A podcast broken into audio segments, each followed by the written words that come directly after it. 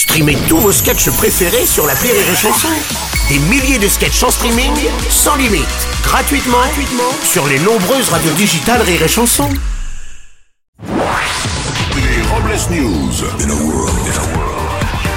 Bonjour, vous êtes sur Rire et Chanson, je suis Bruno Robles, rédacteur en chef des Robles News et de L'amour est dans le bled, avec cette semaine un poster de Karim Le Marchand. Non. Bonjour, je suis Aurélie Philippon et tout comme le catholicisme, je suis remplie de vin et de péché. Les Robles News.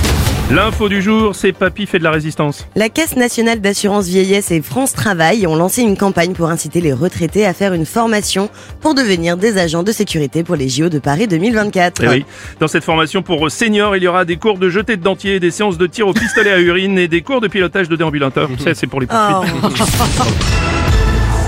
Une info qui fait. Quand reverrai-je Pays merveilleux Et oui, aux USA, dans une station de ski, une jeune femme qui avait emprunté une télécabine en fin de journée s'est retrouvée bloquée après la fermeture du service. La skieuse a passé donc toute la nuit dans une cabine par moins de 5 degrés et a été retrouvée saine et sauve quand même. Et le pire a été vécu par le compagnon de la jeune femme qui a été obligé lui-même de se faire à manger, de faire la vaisselle au chalet.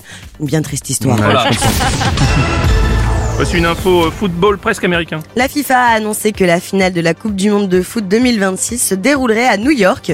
L'événement aura lieu au MetLife Stadium qui compte plus de 82 000 places. Et oui, après cette annonce, la Fédération française de football a décidé de choisir Dominique Strauss-Kahn comme sélectionneur, lui qui connaît si bien New York et les passes.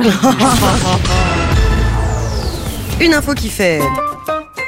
Depuis le début de la semaine, la recette du Big Mac de McDonald's a changé. Il est plus savoureux avec une meilleure cuisson de la viande, avec plus de sauce. Alors en revanche, je me demande s'ils n'ont pas ajouté des épices dans, la, dans le nouveau Big Mac, hein, Ah parce qu'avec un tarif de 7 euros, vous aurez mal au cul. hein.